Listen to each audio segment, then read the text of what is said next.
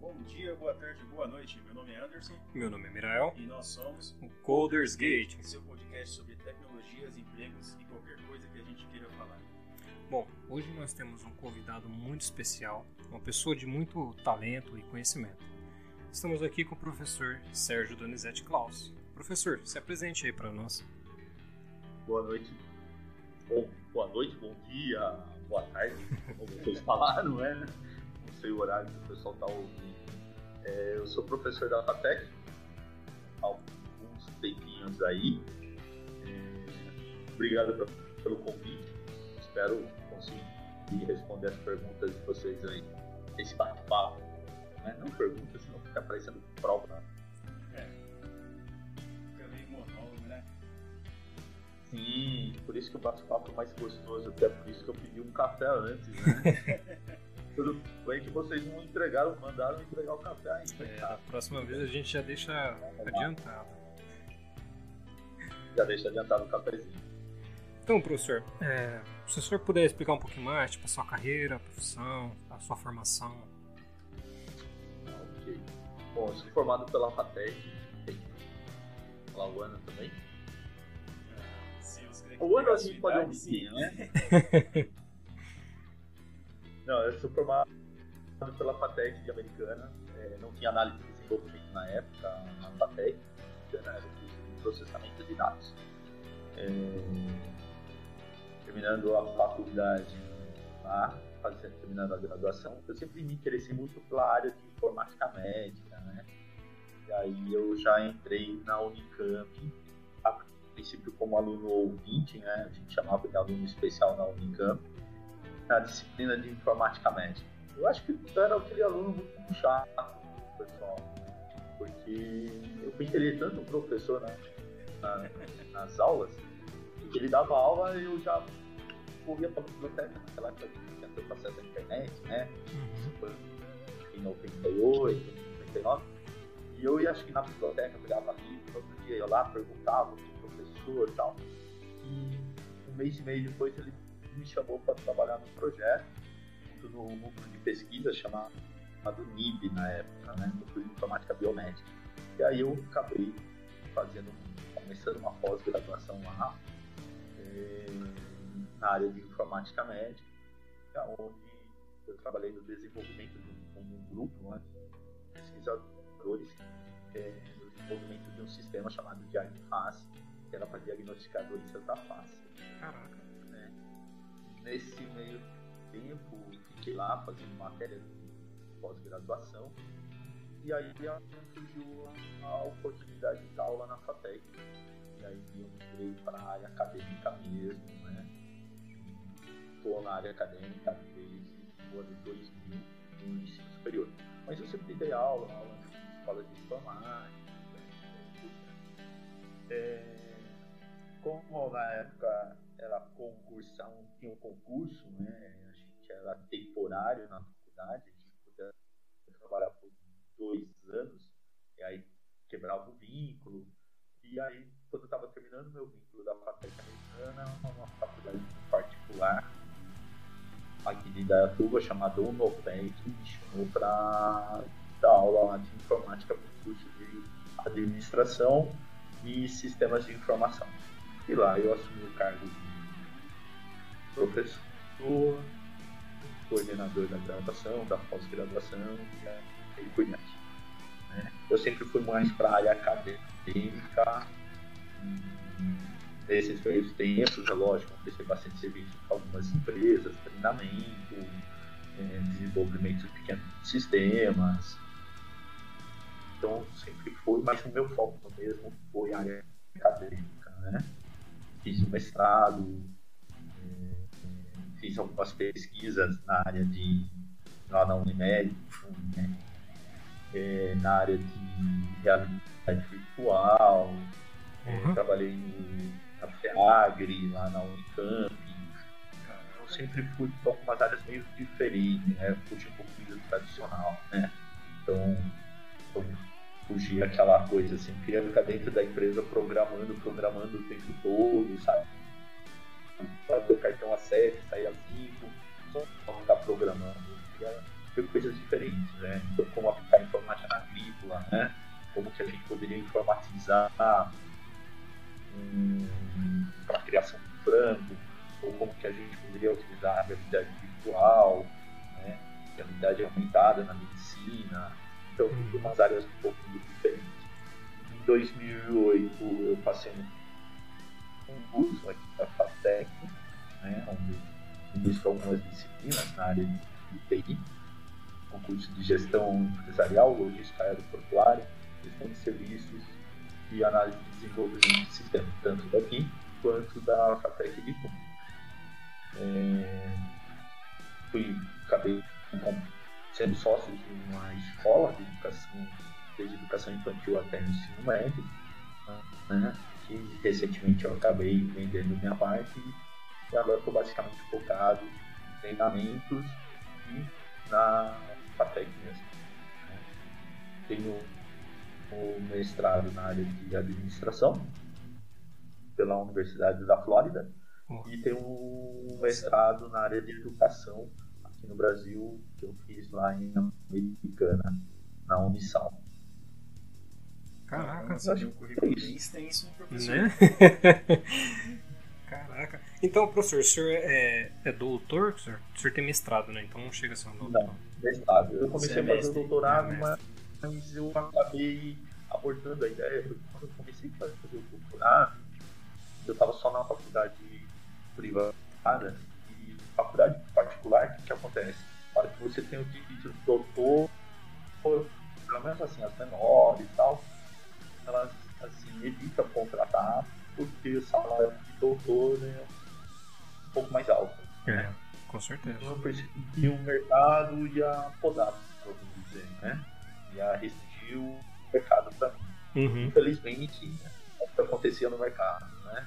É lógico que o doutorado agora, pelo fato de estar concursado numa faculdade pública, isso é bom, né? Mas eu acho que hoje eu não pensaria em fazer doutorado, não. Eu, acho que cursos de especializações, cursos extras, é, mais focado, eu acho que seria assim, o meu foco hoje. Uhum. Se especializar mais nas áreas, né? É, sabe, você pegar uma área diferente, ah, vamos ver como funciona determinada, tipo assim, ah, como funciona informática na construção civil para informatizar uma determinada área. Uhum. Então você vai focar naquilo lá, tá, vai pesquisar, não, acho que tem uma, não sinto a necessidade de fazer um doutorado para isso. Né? É Eu fácil. diferentes áreas diferentes. Oi? Ué, é que é bem mais fácil, né? Bem melhor do que você perder alguns anos, sei lá, uns, quanto tempo no doutorado, mas fazer um curso de especialização com certeza é sempre bem mais rápido. E bem mais objetivo também, eu acho.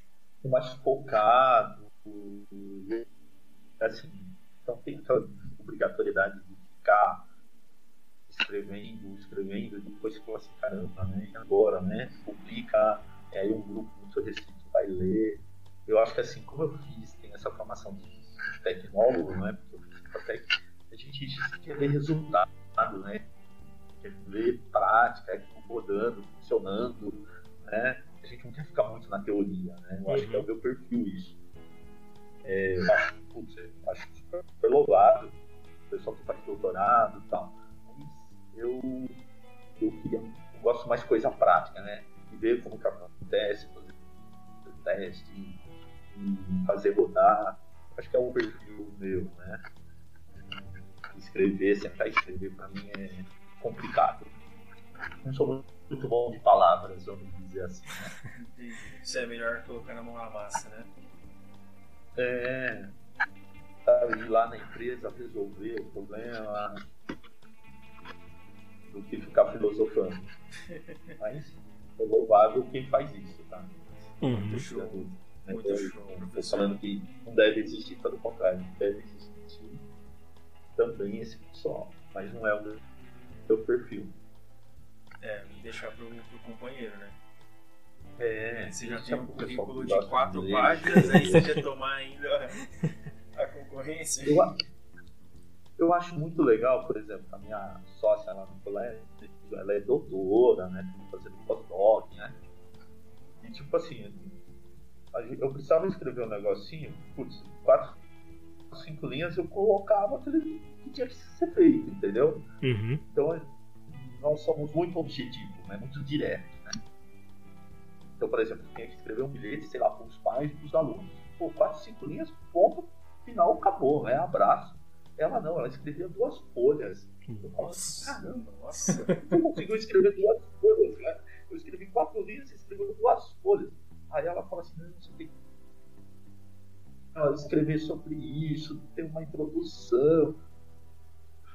Eu assim, não consigo, não consigo. Não é meu perfil.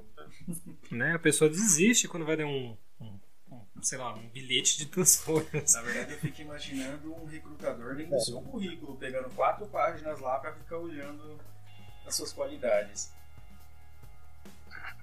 É, não, eu tenho um currículo razoável já.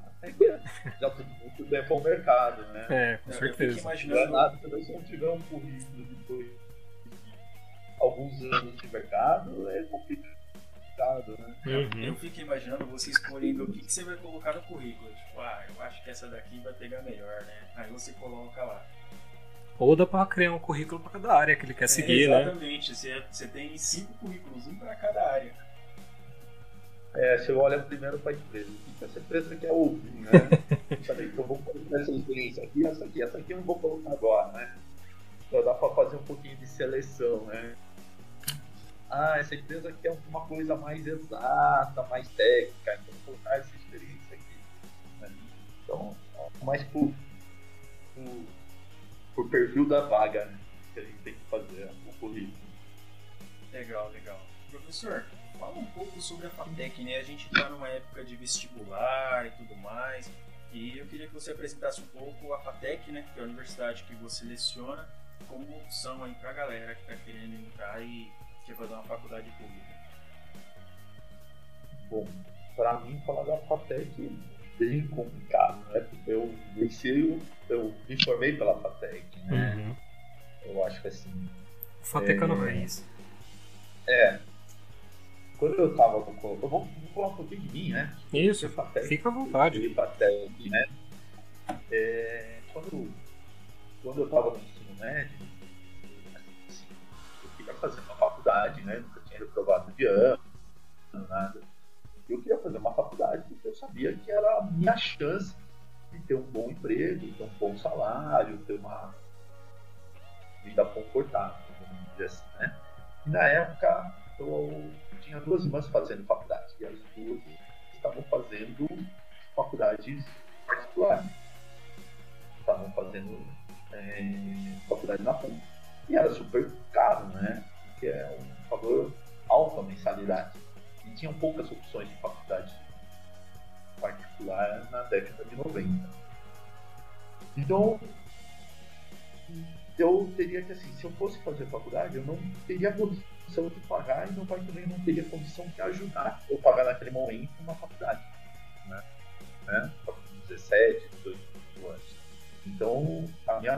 Possibilidade era fazer uma faculdade pública, se eu quisesse ter uma formação universitária, ou esperar minhas irmãs terminar a faculdade para daí meu pai ter condição de me ajudar. Então, eu estudei muito na época, porque meu objetivo era entrar na Unicamp, na Unesp e na FATEC também. Passei na Unesp, não passei na Unicamp, passei na FATEC. E fui fazer. Né?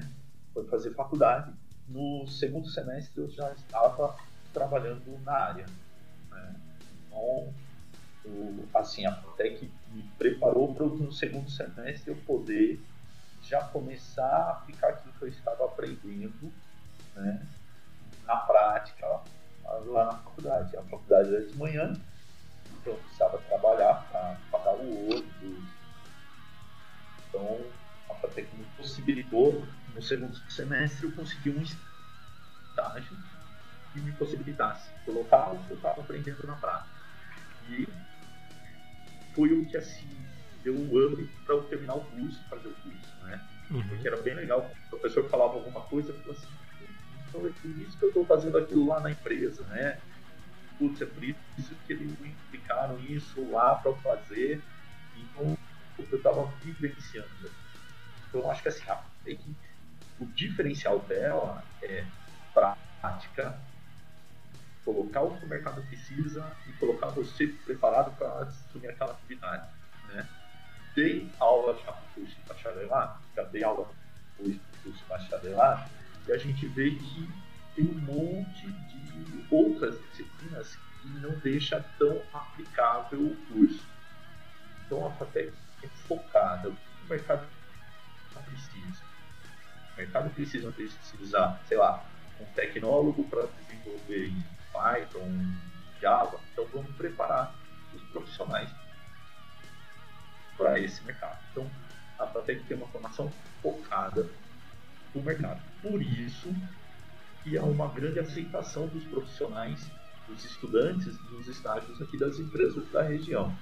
Independente se é do curso de análise e desenvolvimento de sistema, se é do curso de gestão de serviços, gestão empresarial, se é do curso de redes, logística, Comex, ele é focado, o que o mercado está precisando. Tanto é que todo começo de semestre Existem as reuniões dos professores, né?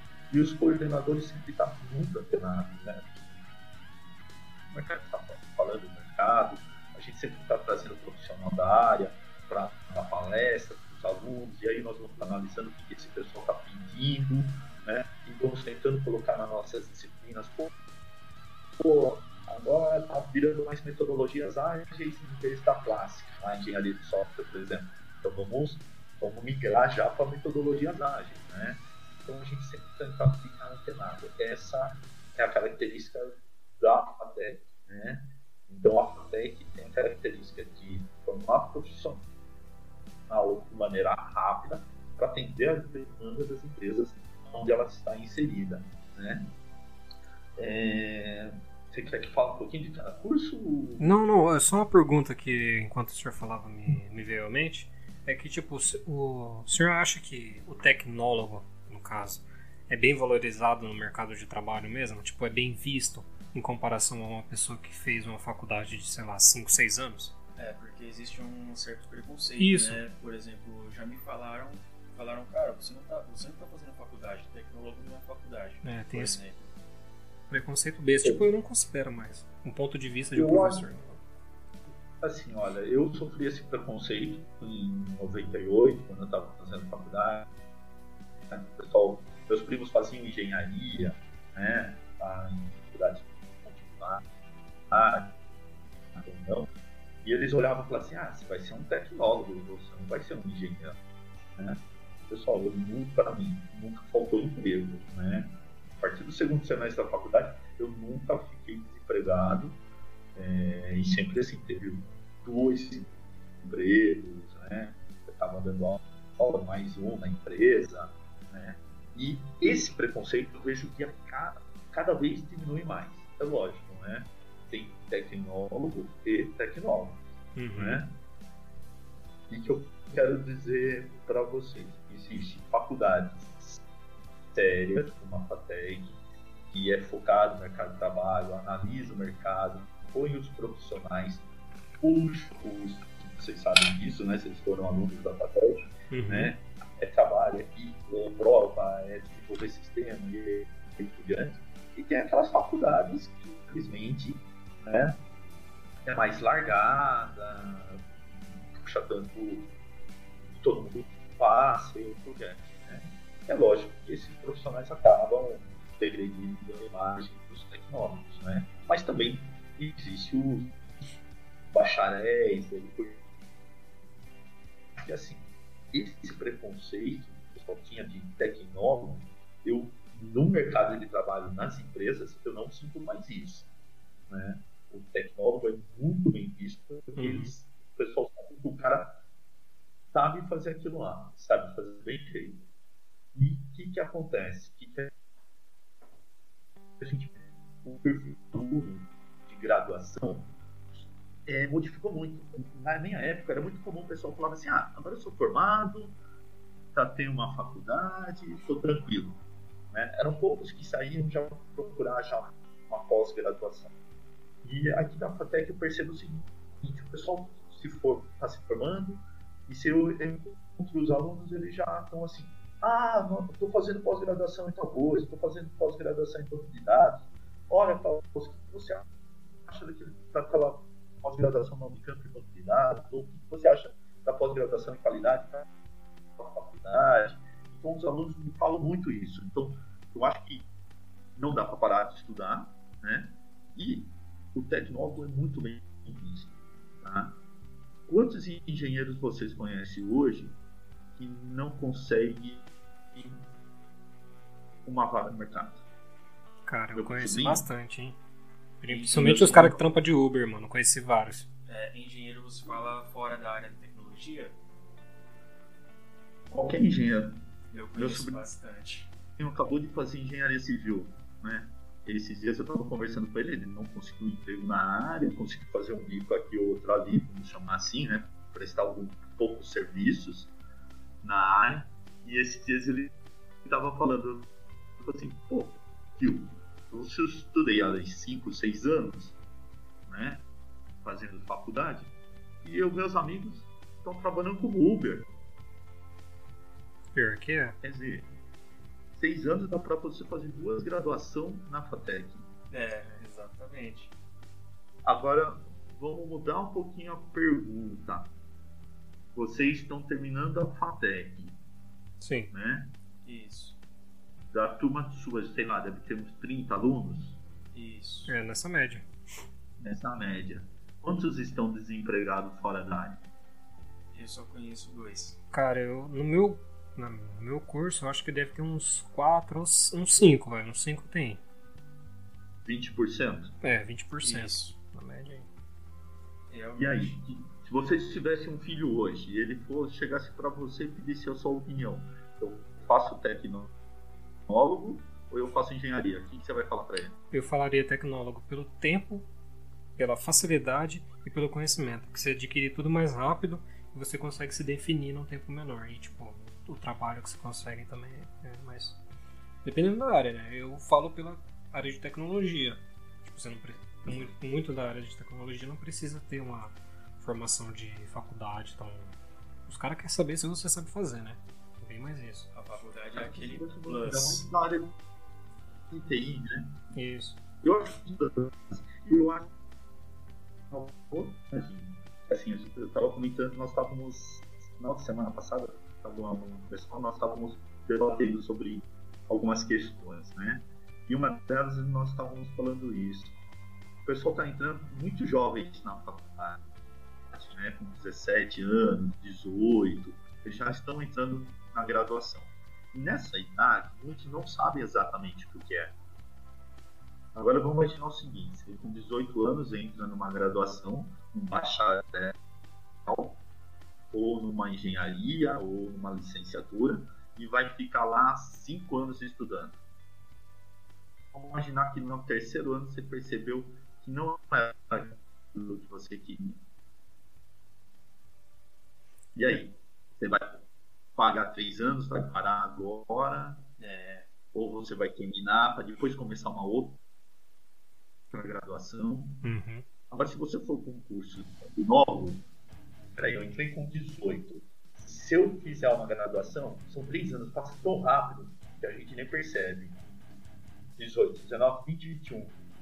Se eu, aos 21 eu chegar e falar assim, putz, não é isso que eu quero para fazer a minha vida toda. Beleza, eu tô com 21 anos, eu peço vestibular e faço uma outra graduação. Isso é verdade. Isso, é, Foi, isso é verdade. fazer uma graduação trabalhando, ganhando muito mais salário, uma média acima do mercado, uhum. né? Com você o Uber, nada contra quem é o Uber, né? Mas é, eu acho que assim, você estudar seis anos, cinco anos, máxima os cálculos, pode depois ser Uber, eu acho que não estou desmerecendo. Seu áudio cortou, porque deu uma cortada aqui para baixo deu uma cortada no seu áudio, professor. Deu uma cortada no seu áudio, você pode repetir?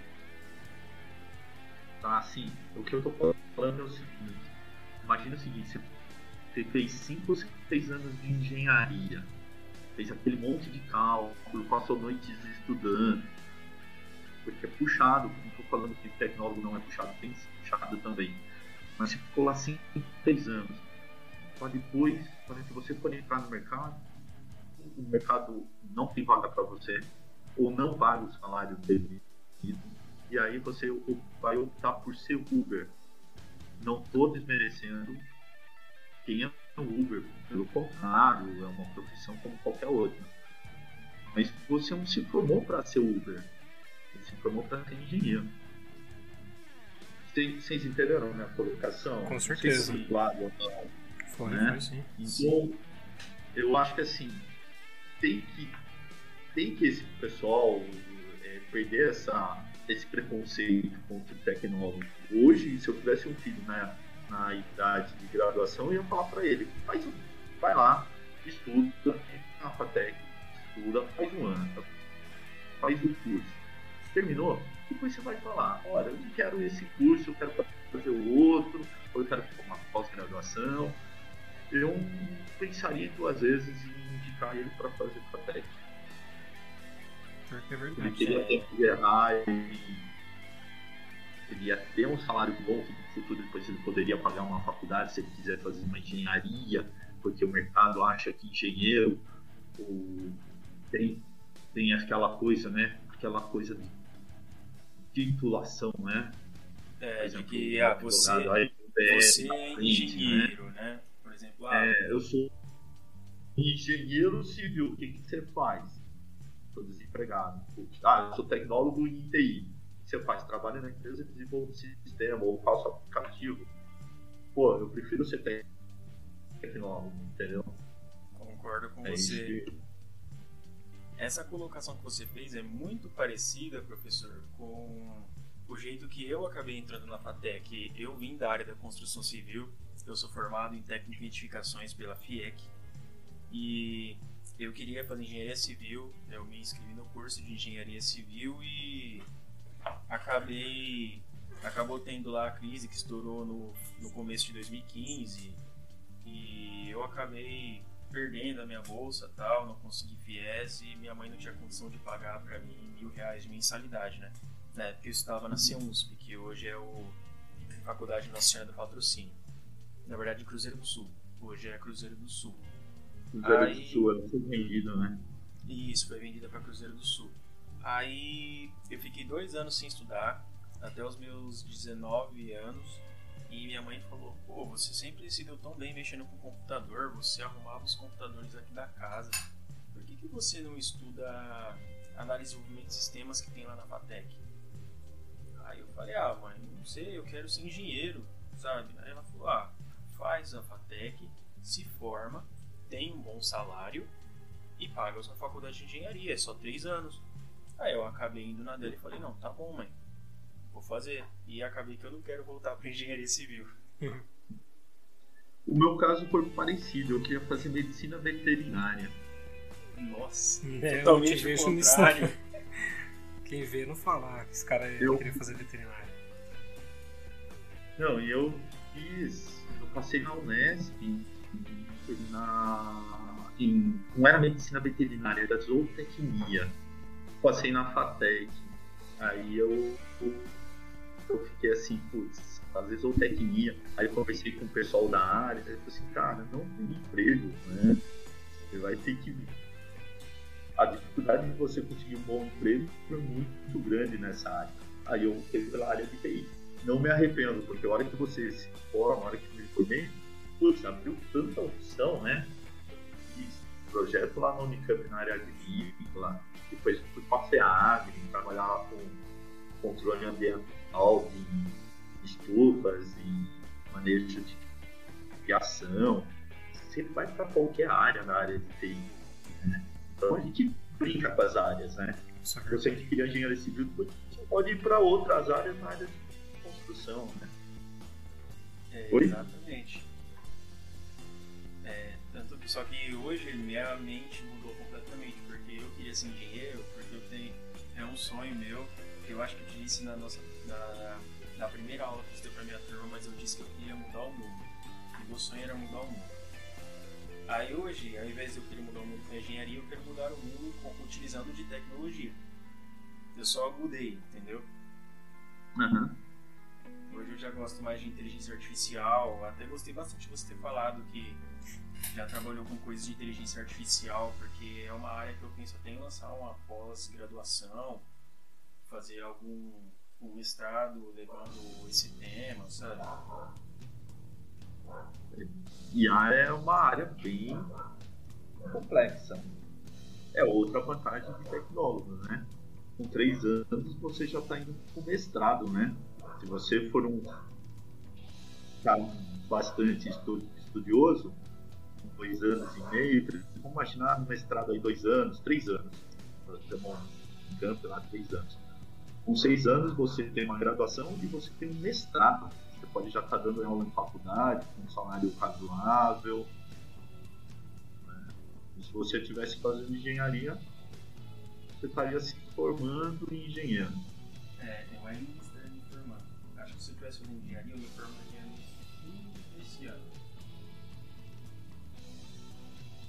Esse ano eu formando. Pessoal, teriam cinco anos. É, eu acho que assim, todas as áreas, todos os cursos têm seus méritos, tá? Não estou desfazendo de nenhum, pelo amor de Deus.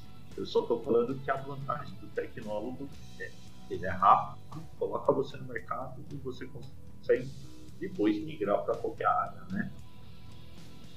Isso que eu quero deixar bem claro isso para vocês. E a FATEC é essa porta de entrada, né? É uma faculdade pública com uma boa qualidade, reconhecida em toda a região. Então é a, é a chance, principalmente, ficar entre nós, né? Eu, eu, você mesmo falou, né? Você teria dificuldade, sua mãe teria dificuldade em pagar um curso de engenharia. Eu, meus pais também teriam dificuldade em pagar um curso para mim, uma, uma faculdade particular na época. Então foi a minha chance de estudar, né? Eu acho que é da maioria dos alunos que fazem FATEC é a oportunidade de continuar estudando, né? E conseguir um, um emprego melhor, né? uma, uma qualidade de vida no futuro melhor, um bom emprego, uma situação financeira estável e aí por diante.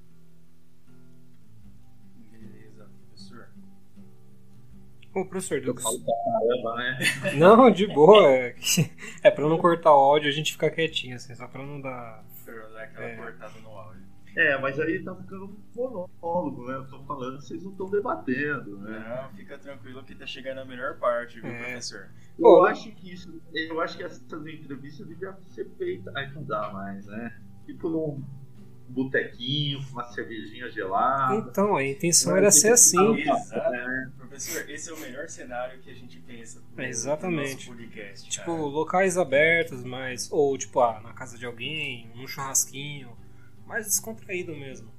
Mesmo sendo um papo, entre aspas, um pouco sério, ou um pouco técnico. Acho que nada impede. Não seja tão formal, né? É, isso. isso. Acho que nada impede de ter um ambiente descontraído falar uma zoeira, falar um palavrão, tomar uma cerveja.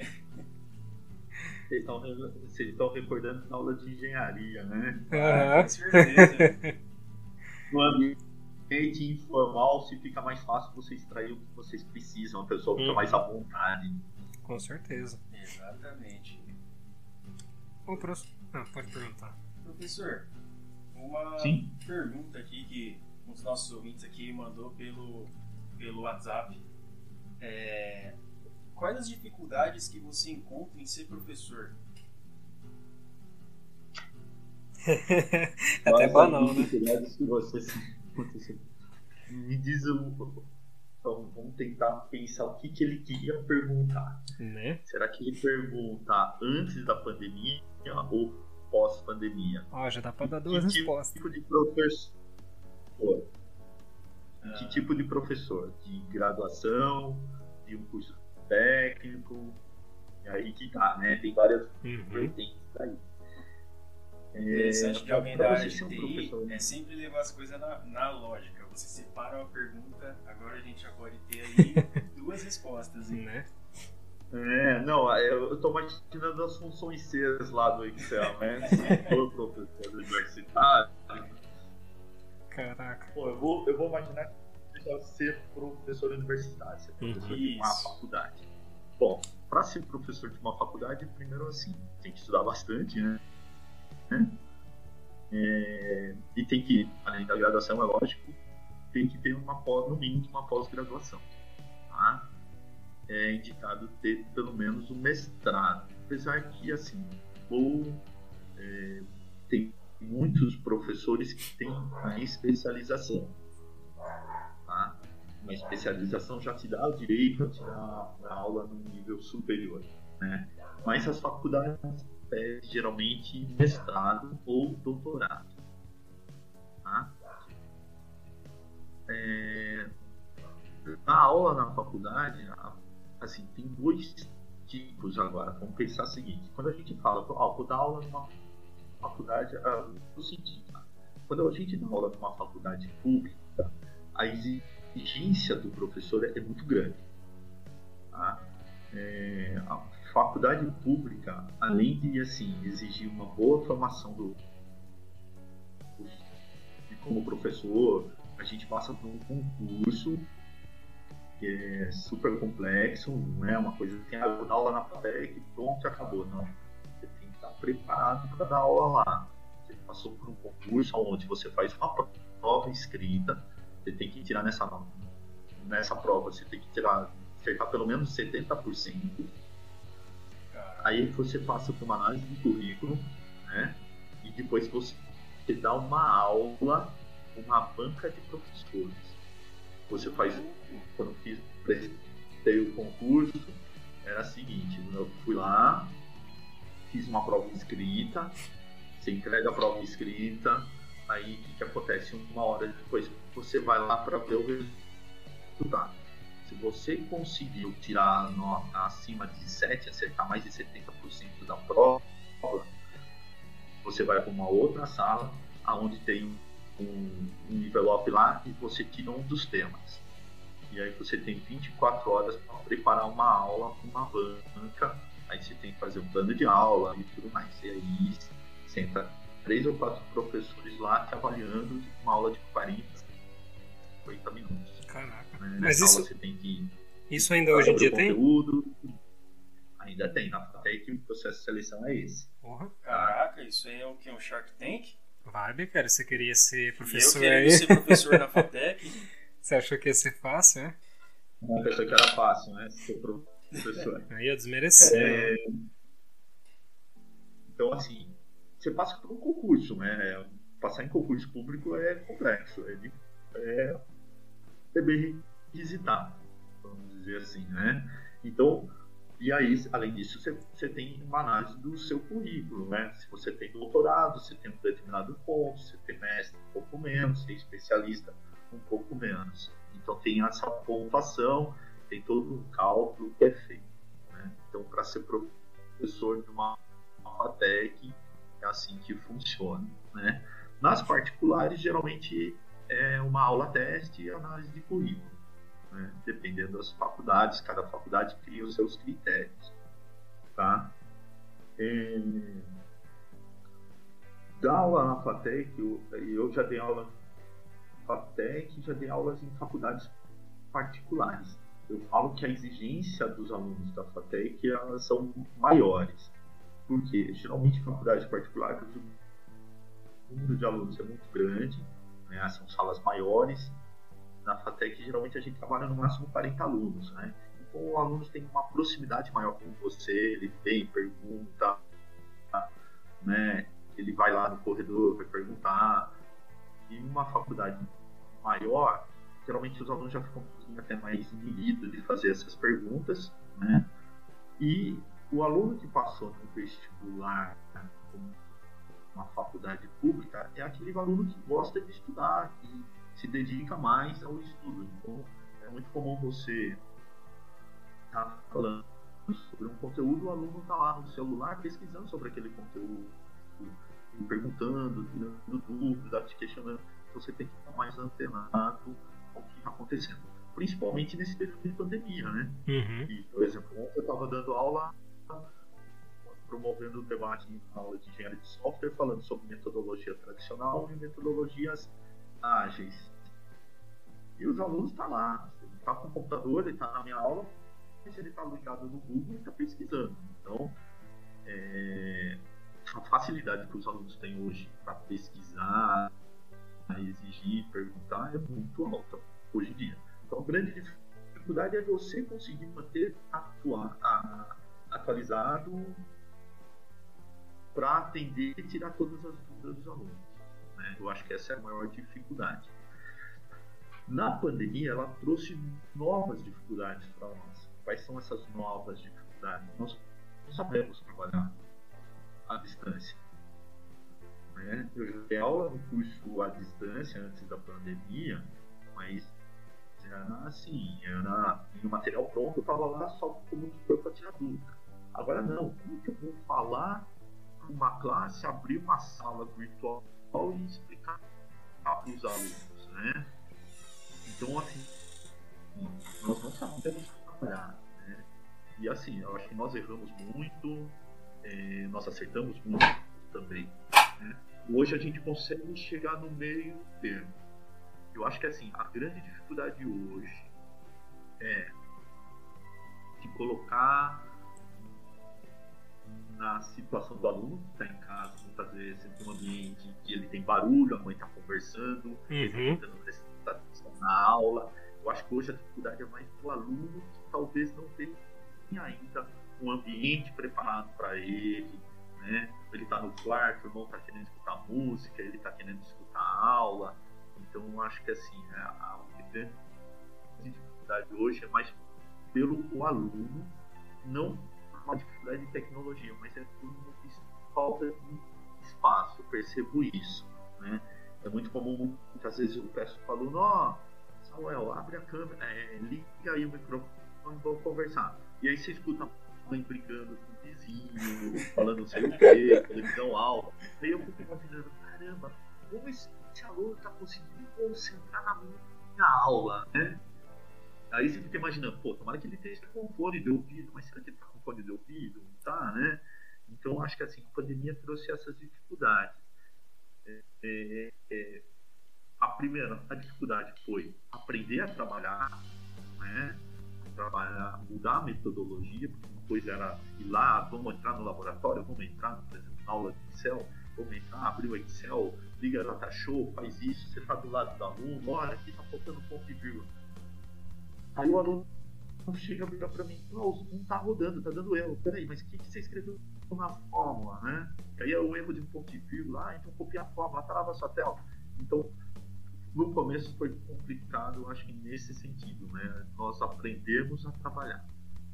Hoje, depois de um ano, um ano e meio aí dando aula virtual, a minha dificuldade é ainda avaliar o aluno o quanto que aquele aluno aprendeu. Porque não estou do lado dele, não estou vendo ele. Sabe assim? Não estou do lado do Anderson vendo o que, que ele programou e como está o erro da lógica dele. Por exemplo, eu vou pegar uma fórmula do Excel. Pô, eu não estou vendo se o Anderson colocou a função C aquilo dê certo. Né? Aonde que ele está errando ali? Não estou vendo a lógica. Né? Por mais que ele compartilhe a tela, é, aí só que não dá para 40 alunos compartilhar a tela simultaneamente, eu ver. Então eu acho que essa foi é a grande dificuldade hoje é avaliar o aluno. Né? Tanto é que mudei totalmente o critério de avaliação. Eu tenho que evitar o máximo de prova, eu tenho que passar projeto. Por exemplo, os trabalhos que eu passo é o seguinte, olha pessoal, vamos ver a tabela dinâmica. Imagine lá na empresa de TI de vocês como vocês aplicariam a tabela dinâmica.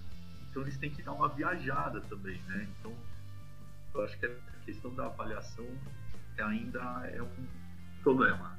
Assim, a gente não sabe avaliar, tanto é que o número de aprovação minha está sendo bem mais alto, porque eu acho que assim, seria justo reprovar um aluno que eu acho que não sei, mas eu não consigo saber se ele sabe ou não, por essa dificuldade que eu tenho em avaliar esse aluno ainda né? Então, eu trabalho com projetos, né? Mas uma acredito que o aluno está tendo grandes perdas de conteúdo. Isso eu não acredito. Né? Porque a gente fica em cima, a plataforma possibilita a gente comunicar com ele, ele escreve fora do horário, e aí por diante. E a gente não tem mais horário, né? Nós é, não temos mais horário. Porque o aluno manda mensagem, acabou a aula às 9 horas, aí eu já estou olhando aqui, tem mais 5 né, mensagens no chat, e aí você vai respondendo, e aí de manhã você acorda, você vê lá, tem mais umas duas mensagens, você vai lá vai responder para os alunos. Então, a gente não tem mais horário.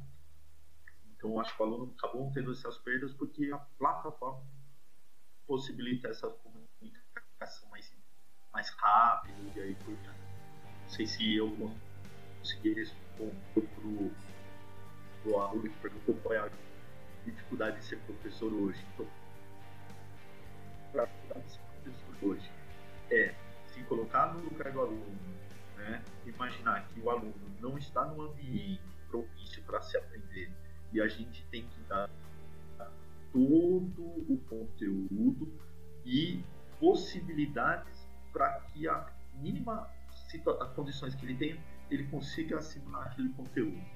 E a dificuldade hoje, eu acho que avaliar os alunos. Eu acho que essa é a dificuldade de ser professor hoje. Se pôr aquela questão da inteligência, que todo mundo fala, né? Também. E aquela questão, vou me pôr no lugar do aluno. Se o aluno está com uma condição, um computador decente, está com um espaço propício para aprender, né? Aí a hora que ele liga a câmera ou liga o microfone, você vê se ele não está. Então, o que, que eu posso ajudar? Então, essa, é ter essa preocupação. Acho que essa é a grande dificuldade nossa hoje. Se colocar no lugar do aluno, tentar melhorar, amenizar esses problemas que ele tem.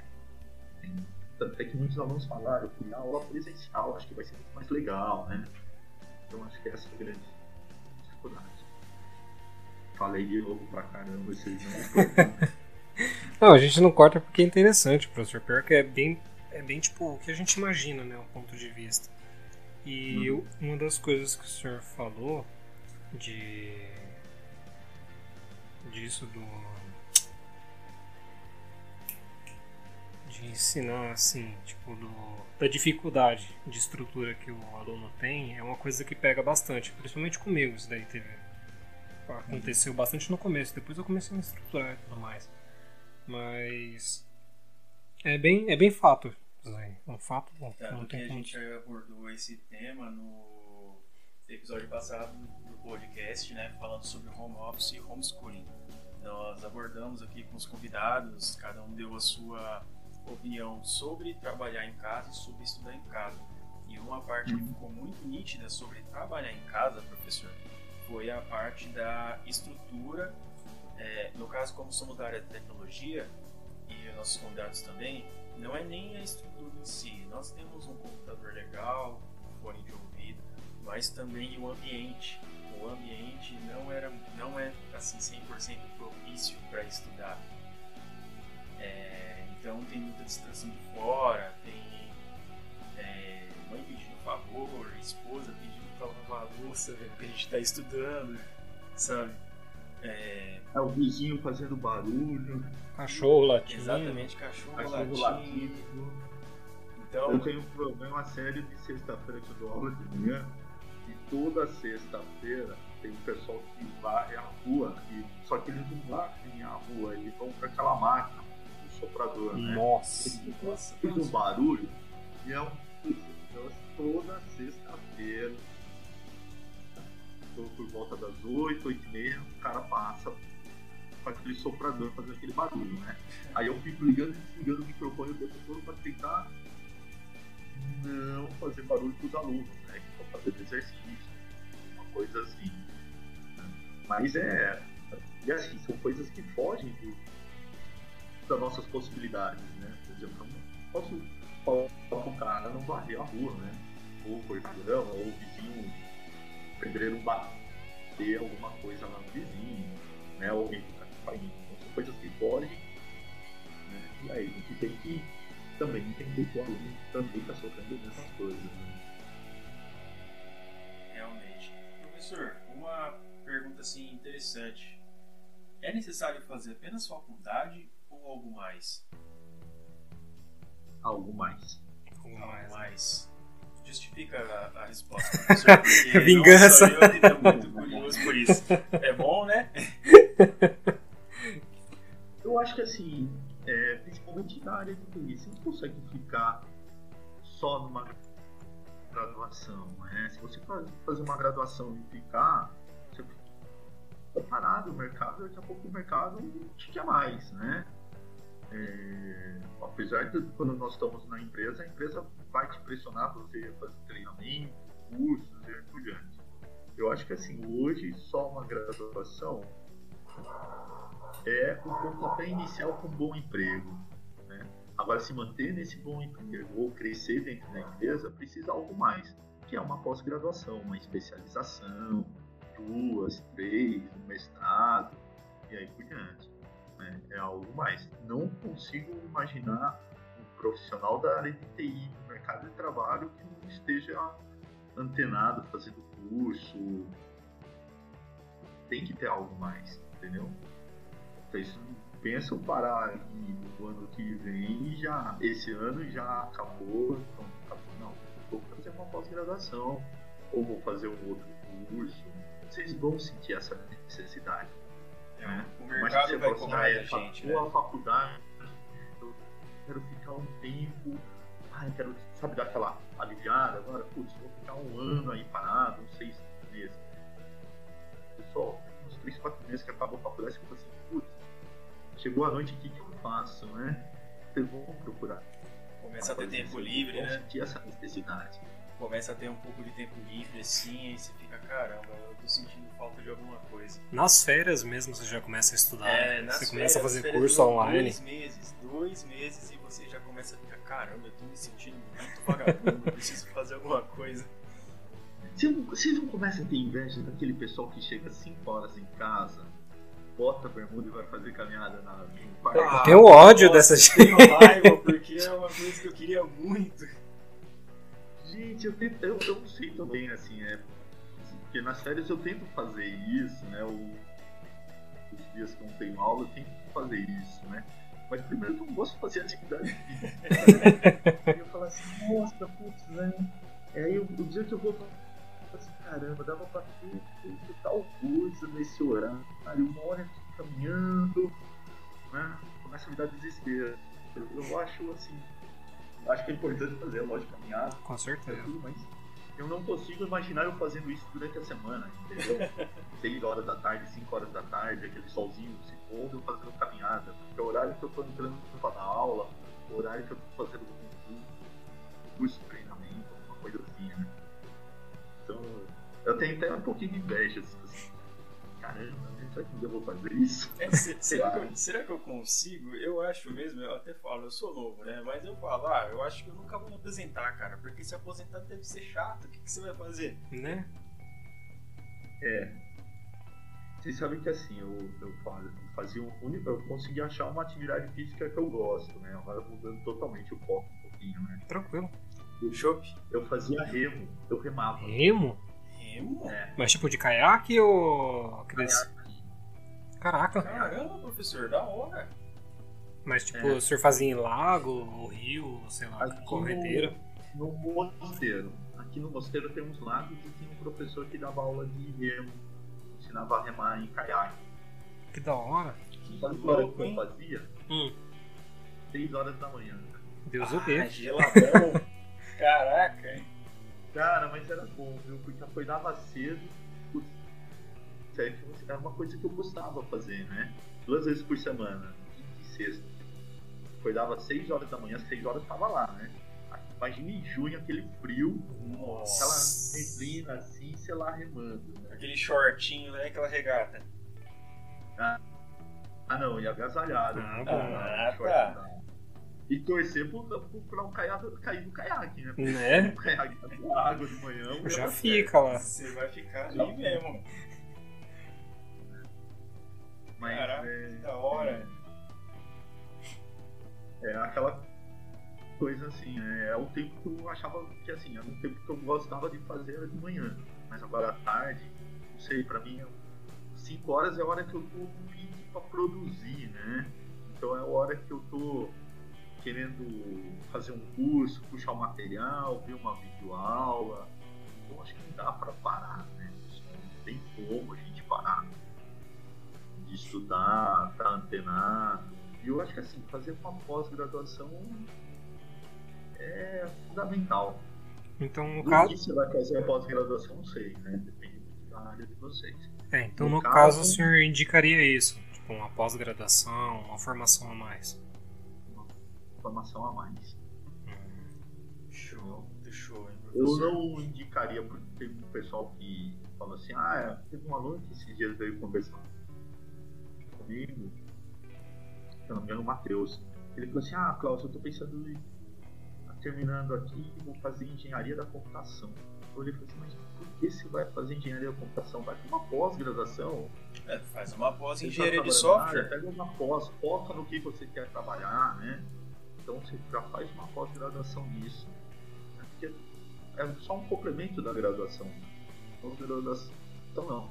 Você vai focado e por diante. Vai fazer uma especialização e por diante. A não ser que você fala assim, olha, eu fiz TI, mas descobri que não é essa a minha área. Eu quero ir trabalhar com outra área. Aí sim, é uma outra graduação. Mas se não, vai com uma especialização, um curso focado, e seja bom naquilo que você quer fazer, né? Verdade. Ah, bacana. Ok? Ah, uma coisa que o senhor tinha falado, ah, bem no começo que o senhor falou, que eu fiquei na dúvida, que o senhor falou que trabalhou com inteligência artificial. Inteligência artificial não, é realidade. Virtual. Isso, realidade virtual. Realidade virtual. O senhor fez bastante projeto com isso? Não. Nenhum ou É, poucos? É, não, só a realidade virtual, eu comecei a fazer. Eu, eu comecei a fazer um curso lá na Unimap, em Piracicaba, tinha um curso de pós-graduação nessa área. Uhum. né? Eles estavam começando a montar um curso de mestrado nessa área. E aí eu fui fazer esse curso lá. né? Então eu fiz algumas disciplinas em realidade virtual, é, realidade aumentada, na pós-graduação. Mas eu fiz disciplinas, eu não cheguei a trabalhar com isso. Mas eu achei muito massa. Na época era muito fora da realidade. Né? Imaginar você simular um ambiente que não existe, mas que te dá toda a sensação que aquilo lá você está inserido dentro daquele ambiente e aí por diante. Hoje a gente vê isso muito claramente nos jogos, né? Sim. Sim. Você usa aqueles capacetes, né? Mas o meu foco era em informática médica, né? Até, sei lá, porque eu estava trabalhando e, e o que eu gostei, assim, eu achava muito legal era a realidade virtual aumentada, né? Que é o que utiliza, o pessoal utiliza na medicina, que você tem um, uma imagem e amplia aquela imagem ao ponto de você conseguir ter uma precisão melhor durante uma cirurgia. Né? É o que usa aquele equipamento da Vinci. Achava muito legal aquilo lá, mas eu não cheguei a trabalhar, eu fiz só disciplinas mesmo do, da pós-graduação nessa área. Nessa área eu já estava como coordenador da, do curso na, na Unopec, então meu foco era na faculdade já. E era mais assim, curiosidade mesmo que eu fiz as disciplinas. Uma área fantástica, tá? Quem curte, quem curte jogo, É, todos curtimos. tá na área de TI, difícil não gostar de jogo. É, É eu não tenho. Eu só tenho um jogo no meu computador, eu só tenho paciência. E mesmo paciência eu já jogo, né? Joguinho babaca, que é o paciência, eu já, de vez em quando, já, já me pego jogando, né? Imagina se eu coloco os jogos mesmo Chama computador. Aí tem um trabalho, um estudo, Vamos fazer uma partida de, de Call of Duty aí, professor. É, quem perder, quem morrer primeiro perde, tipo, pega DP. Se a gente ganhar, você passa a gente sem prova. Olha, eu acho que eu vou perder, porque, cara, eu sou ruimzinho no videogame, assim, no- nos jogos, viu? Que nada, o Mira te dá uma aula. Acho que cara, é todo mundo vai passar. essa, essa moçada nova aí, meu, já Viciada. se jogando, né? Já nasce com o teclado na mão. Professor, uma pergunta aqui pra gente finalizar, que a gente tá fechando uma hora de podcast, hein? Ó, entendeu? Uma pergunta aí pra gente finalizar é o que, que você indicaria para uma pessoa que quer entrar na área de, de tecnologia, quer fazer aí um curso de análise e desenvolvimento de sistemas e ele quer, e ele quer chegar, fazer o curso, arrumar um emprego bacana. O que, que você recomenda para ele estudar pelas tendências que vocês da FATEC analisam do mercado? Primeiramente, vem fazer Fatec, né? É, com certeza. Vou começar, vamos, vamos começar bem a resposta. Vamos fazer naquele merchan. Fatec. As inscrições estão abertas do vestibular, né? Por curso de redes, de análise de desenvolvimento de sistema outros, né? É, vem que fazer Fatec. Eu acho que assim, é muito. Por isso, eu falo que vem fazer Fatec, ou vem fazer a faculdade, ou uma outra pós-graduação. Eu acho que assim, fazer a graduação é o pontapé inicial. Para quem quer entrar na área. Né? É lógico, a gente sabe que tem muitos profissionais dentro das empresas que na área de TI não fez uma faculdade. Mas hoje eu acho que assim, é fundamental ter uma graduação. Eu acho que a graduação te dá um leque de tudo que você pode fazer na empresa. Né? Você pode trabalhar com programação, você pode trabalhar com projetos, você pode trabalhar com comportamento, você pode trabalhar com teste, você pode trabalhar com web. enfim. Eu acho que assim, não teria uma coisa que eu falaria pra você, olha, vai trabalhar com web, vai trabalhar com banco de dados. Não existe isso. Eu acho que assim, você tem que fazer aquilo que você gosta, que aí você vai fazer um melhor. entendeu? Eu não gostava de programação. Né?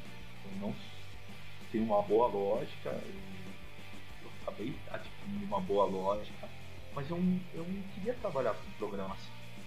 Então, por mais que o mercado estivesse falando assim, olha, se você for um programador, você vai ganhar muito. Mas não era aquilo que eu queria. Né? É, por outro lado, eu sempre gostei de Excel. O que usa muita lógica. Putz, você vai, você vai trabalhar com Excel? Pra mim, eu adorava trabalhar com Excel. Tanto é que eu dou aula de Excel e eu acho que assim, eu manjo um pouquinho de Excel.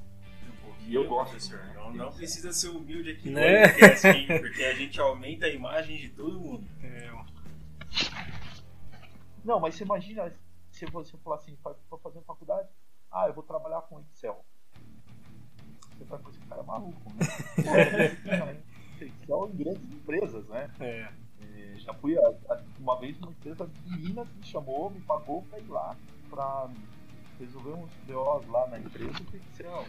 Quer dizer, então eu falo assim, pô, mas eu vou fazer faculdade e vou me especializar em Excel. Né? É o que eu gostava. Né? É lógico que eu fiz outras áreas também. Então acho que assim, não tem aquela coisa assim, se você gosta, eu vou mudar a pergunta. Vez de você fazer a pergunta em que área eu vou, qual é a tendência, o que você gosta de fazer? Você gosta de programar? Então vamos, programação. Não era o meu foco. Eu gosto de levantar somente requisitos. Eu gosto de ir na empresa, saber o que ela quer, projetar, pensar como que vai ser um sistema Então eu vou para engenharia de software. Né? Então eu acho que assim, não tem uma resposta para essa sua pergunta. A resposta é uma outra pergunta. O que você gosta de fazer? O que você quer fazer no futuro? Uma boa resposta. Desculpa de não meio- ter respondido essa pergunta. Não, mas é- Resposta meio enigmática, professor. Ficou meio mestre dos A área magos. de TI, pessoal, qualquer área que você vai, você for bom, você vai ganhar dinheiro. Bom, Isso é verdade. né? Mas você tem que ser bom. Pra você ser bom, você tem que gostar daquilo que você faz. E fazer Como FATEC. outra área, né? E Porque, fazer FATEC. pessoal, eu acho que assim, eu nunca teve um dia que eu chegasse e. É lógico, tem aqueles dias que você acorda de mau humor, né? Mas eu nunca fui pro trabalho, sabe aquele dia que você falou assim, putz, eu vou ter que levantar, vou ter que ir pro trabalho? Sabe aquela coisa assim, aquela sensação ruim? Eu acho que viver trabalhando numa área que você tem que levantar de manhã de mau humor para falar assim, putz, hoje é quinta-feira, ainda tem amanhã para tra trabalhar ainda. Eu acho que um, um vai te trazer benefícios. Eu acho que a partir do momento que você gosta, ah, gosto de programar, você levanta de manhã e fala assim, putz, eu tenho que fazer aquele projeto, eu tenho que fazer, hoje eu vou fazer, rodar aquele programa.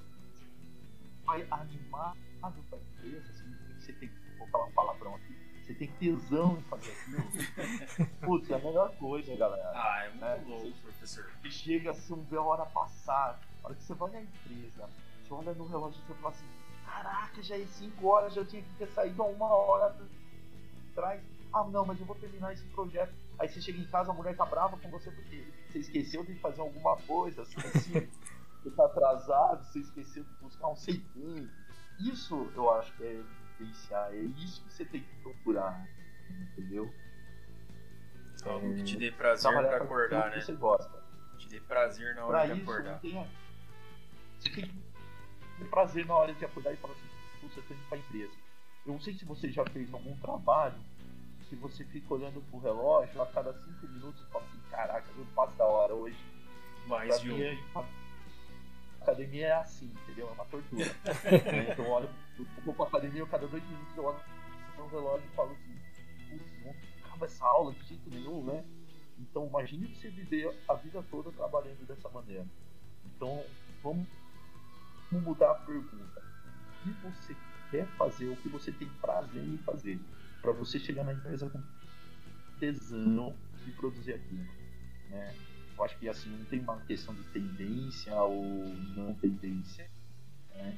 é o que você quer fazer como um projeto de vida, de trabalho para você.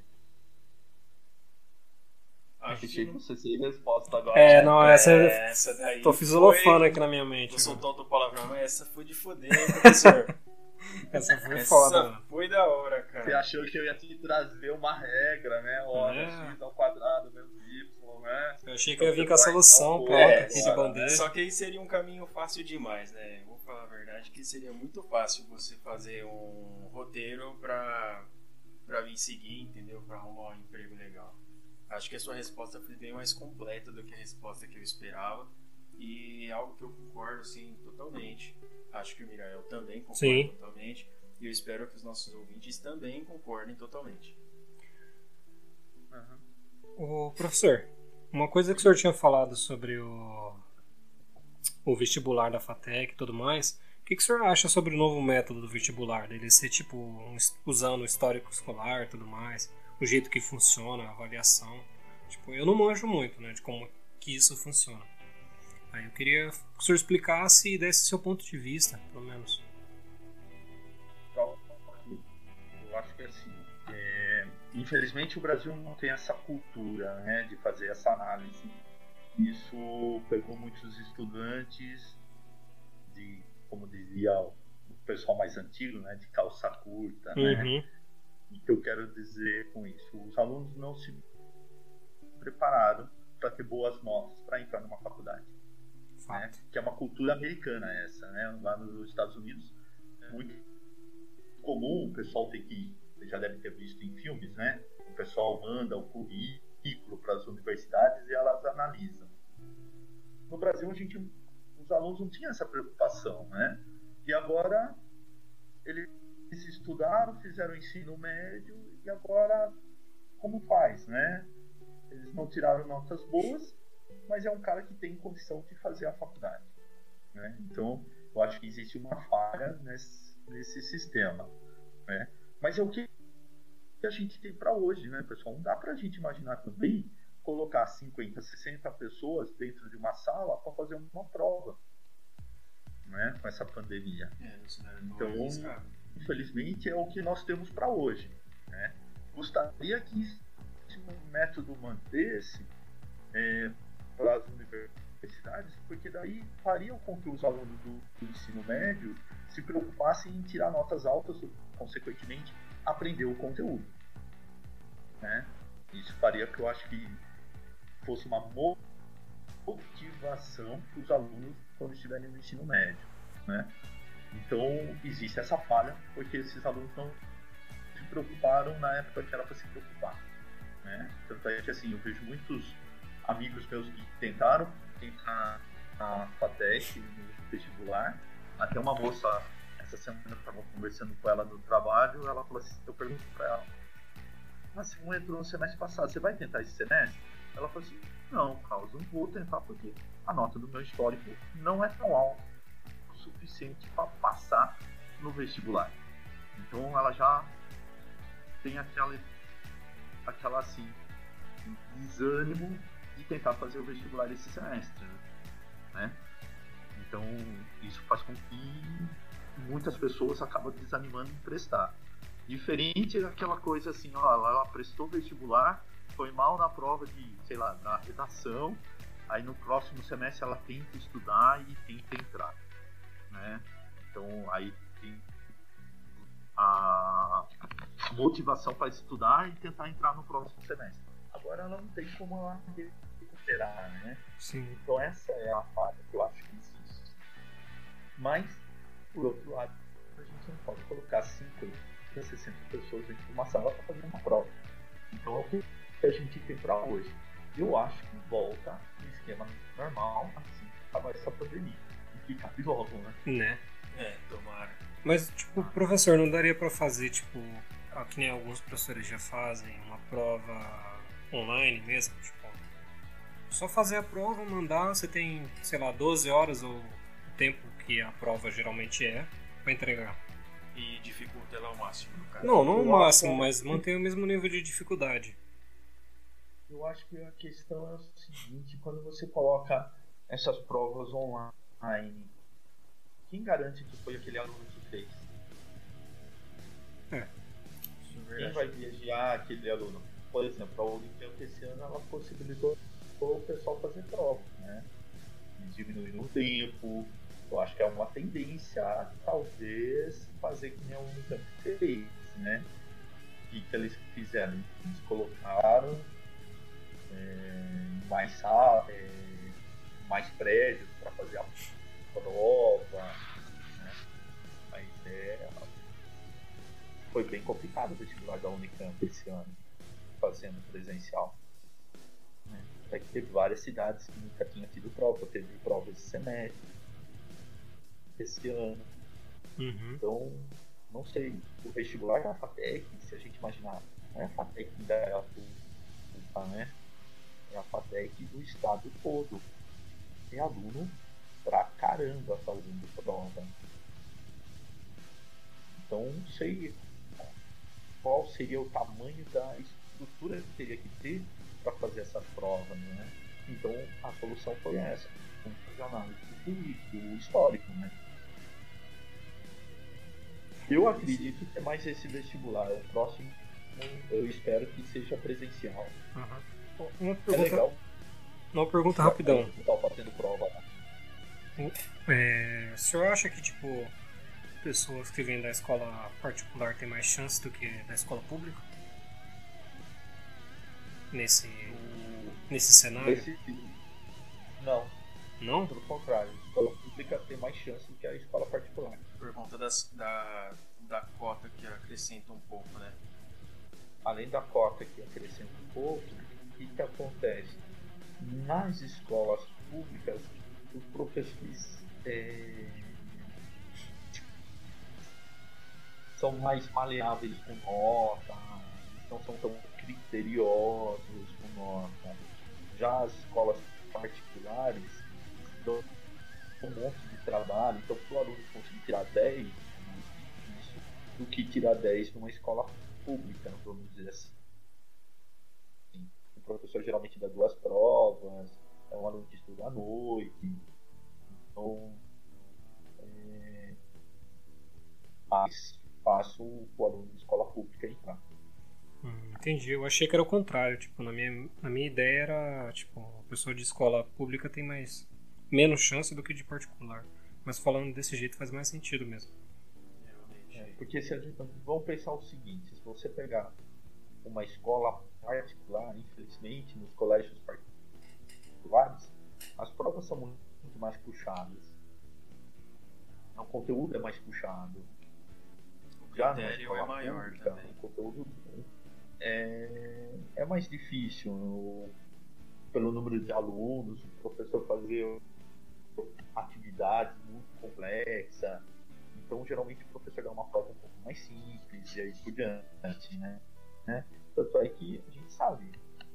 Acho que isso não é novidade. Nem sei se eu posso falar isso, né? Mas eu acho que não é novidade para ninguém saber que, por exemplo, o conteúdo que é visto numa escola particular é muito maior do que um, conteúdo visto numa escola pública. Estou falando nível segundo grau, né? Ou ginásio. É, então, como escola particular tem um conteúdo mu- muito mais amplo para ser estudado, muito mais conteúdo, e os professores exigem é, muito mais estudo desse aluno. Então, para o aluno tirar 10 é mais difícil do que um aluno que vem de uma escola pública que tem um conteúdo menor para ser estudado. Então, isso esse tipo de prova vai privilegiar o aluno de escola pública, do meu ponto de vista. Eu acho que Então, um vestibular, onde ele vai lá e faz a prova, já privilegia mais um aluno que fez uma escola particular. Uhum. Eu estou falando assim, público em geral. Lógico que a gente tem exceções de colégios públicos muito bons, né? A gente sabe que tem a FIEC, tem a IPEC, tem colégios aí muito bons, né? Mas a gente, infelizmente, a gente não consegue comparar, por exemplo, citar um nome aqui de colégios, né? A gente consegue comparar o conteúdo, por exemplo, que o, aquele colégio aqui em Aratuba, o Rodan, o objetivo que está preparando os alunos para prestar medicina, com um colégio, uma escola pública à noite, onde uma escola estadual à noite, né? É lógico que tem, tem exigências diferentes. É, o nível acaba sendo outro de aprendizado também. Fora que na escola particular, por conta de, de ser algo pago, os alunos são eles são mais focados, eles são direcionados para aquilo. Estou focado em estudar porque eu quero entrar em uma universidade. Em grande parte dos alunos de escola particular, eles pensam assim, né? Então isso Por já exemplo? cria uma isso já cria uma grande diferença entre o aluno da escola pública e o aluno de escola particular. Ó, vou só dar um exemplo, tá? Bem rápido, por exemplo. Aqui, assim, que alguns de vocês já. O Anderson, não sei. Eu- Eu fui já dono de um. Fui sócio de uma escola, né? E lá no colégio, a gente transformou ele em colégio bilíngue. E que que é o colégio bilíngue? Além das aulas normais, o aluno tem uma carga enorme de inglês, desde o de infância ao maternal. Desde a criança de 4 anos, já tem uma carga de inglês muito grande. A professora vai lá, aí você fala assim, ah, uma criança de 4 anos, a idade que ela aprende inglês pra caramba. Então a professora vai lá de inglês, fica brincando todo dia tem aula de inglês. Né? Então, você acha que esse aluno eh, vai ter alguma dificuldade na hora que chegar aí num vestibular numa prova de inglês? Provavelmente não tem, né? Porque se desde 4 anos ele está tendo aula de inglês todos os dias, então quando ele chegar no ensino médio ele está com inglês fluente, pelo menos é para estar. Já um aluno de escola pública, um tem essa convivência com o inglês, né? Infelizmente. Então, não dá para comparar o conteúdo que é visto de inglês numa escola particular com uma escola pública. Né? Só que aí a exigência do inglês dele lá quando ele está no ensino médio é muito maior do que o inglês é exigido na escola pública. Então, para tirar 10 do inglês da escola pública é muito mais fácil do que tirar um 10 lá na escola particular. Entendeu? Então, por isso que ele está privilegiando os alunos de escola pública nesse critério de avaliação.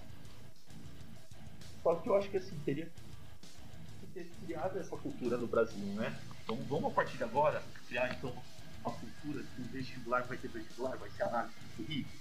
Aí quem quer fazer uma boa faculdade estuda dos três anos de colégio, né? Para tirar notas altas. Eu acho que seria ideal. E até melhoraria Mas, o cenário da, do ensino público no país. Eu acho que melhoraria o cenário do ensino público em geral, né? Todos, né? É verdade. Imagina o cara que quer fazer medicina, o cara faz, tem que estudar três anos, não ficar três anos fazendo cursinho depois, né? Sim.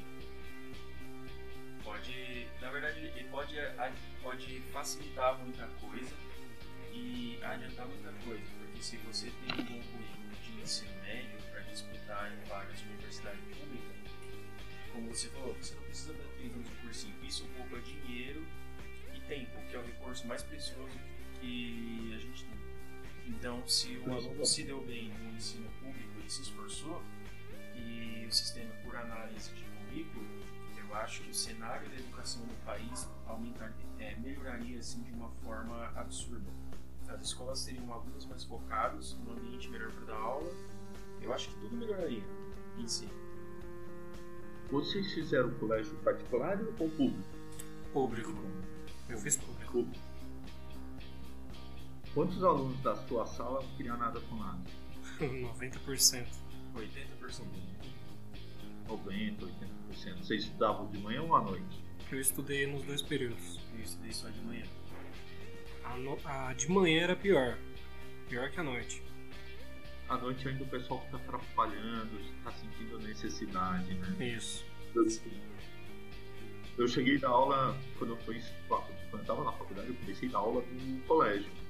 Gente, eu dava aula, o pessoal não queria nem saber. Dava aula de matemática e física o pessoal tava lixando se eu tava lá ou não, entendeu?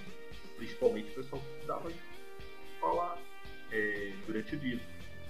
À noite, o pessoal, não sei se chegava cansado porque ia falar muito, né? Mas era outra pegada, né? Mas o aluno sabia que ia passar de ano, ia ser reprovado, né? Já tem essa cultura na escola pública. É, que é verdade. Então, né? Escola particular não. Escola particular não prova, tá nem aí, né? O pai vai lá chorar depois, né?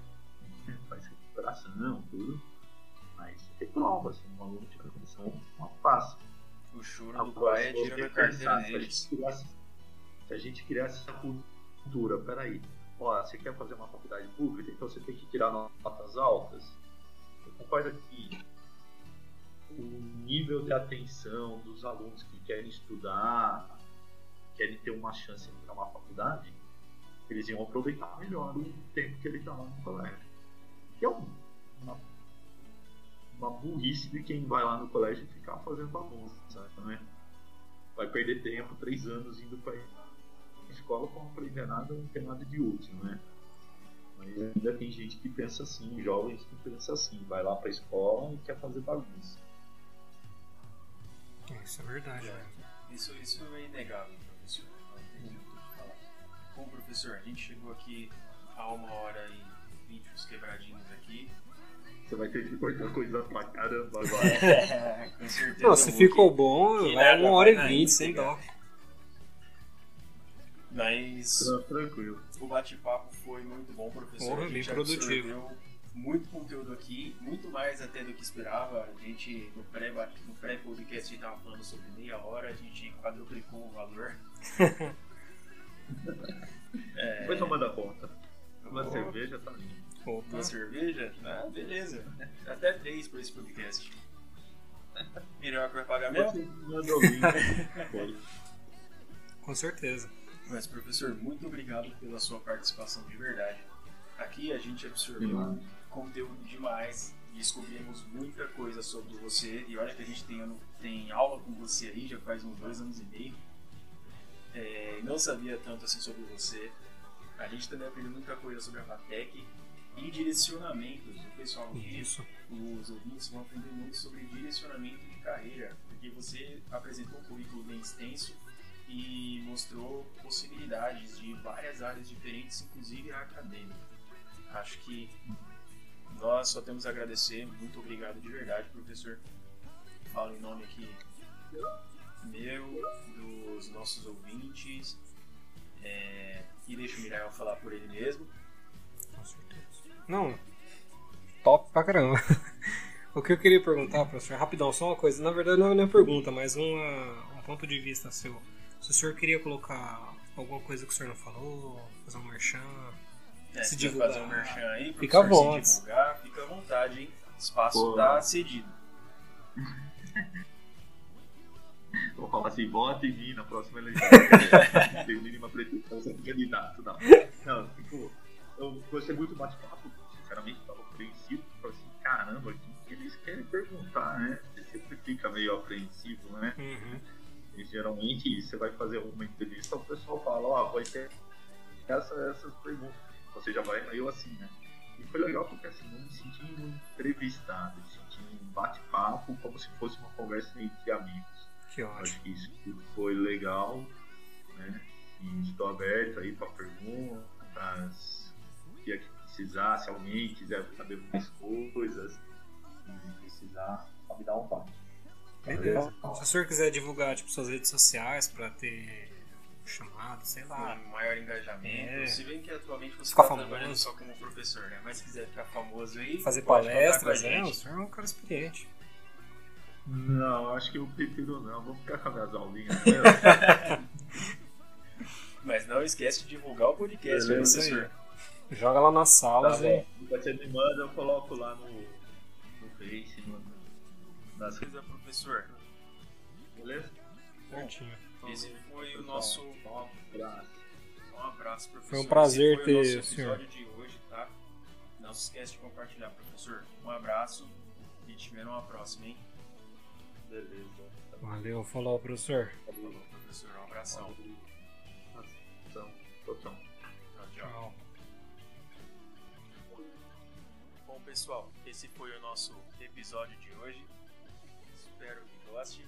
E lembre-se, nós somos Boulders Gate. Esperamos na próxima. Falou.